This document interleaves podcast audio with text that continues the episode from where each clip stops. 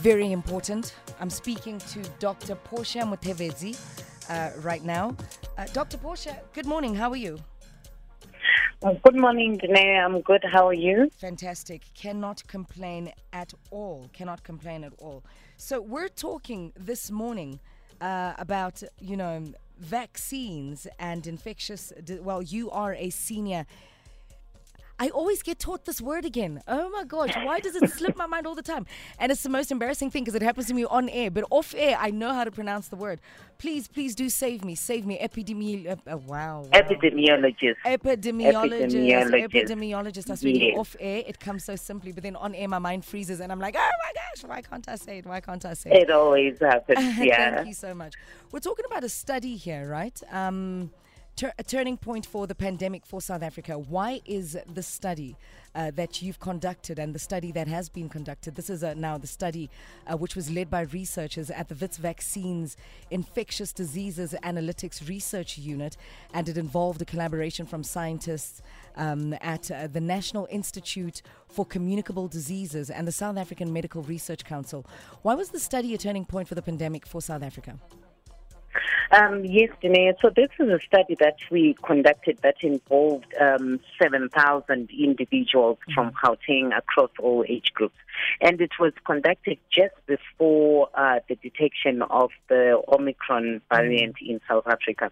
And the study was aimed at understanding population immunity. So to get a clear understanding of how many people have got anti- antibodies against the SARS-CoV-2 virus.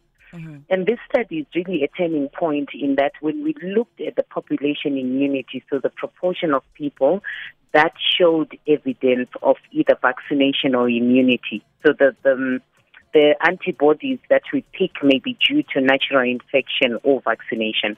We found that about 73% of the population already had antibodies against the virus. And this then also explained why we were seeing um, low disease severity. So in the Omicron wave, even though we had a significant number of cases, severity Yes. was very low. The number of hospitalizations and deaths were low. significantly lower than what had been reported previously. And this was directly linked to the population immunity that we were seeing. So, w- would you agree that the study is revealing that maybe we have reached herd immunity in SA?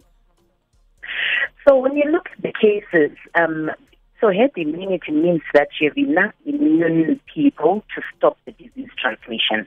But when we look at the fourth wave, we still had a significantly high number of cases, which showed that the disease was still being transmitted within uh, the community. However, we see a huge impact on disease severity. So even though we had um, a number of breakthrough infections where a person either had been infected before or was vaccinated but was still susceptible to being infected. Even though we saw those breakthrough infections, the biggest impact of immunity that people had was not necessarily on acquiring the disease, but it was on the severity. So even though they they got it, they, the, the hospitalizations or your risk of death was low. So we wouldn't say that we've reached herd immunity because we still had significantly high number of cases.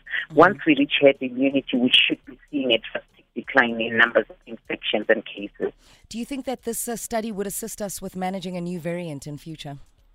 Oh yes, definitely. The information we have now has um, started to give us understanding of uh, what vaccination does in terms of infections as well as is- in terms of severe disease.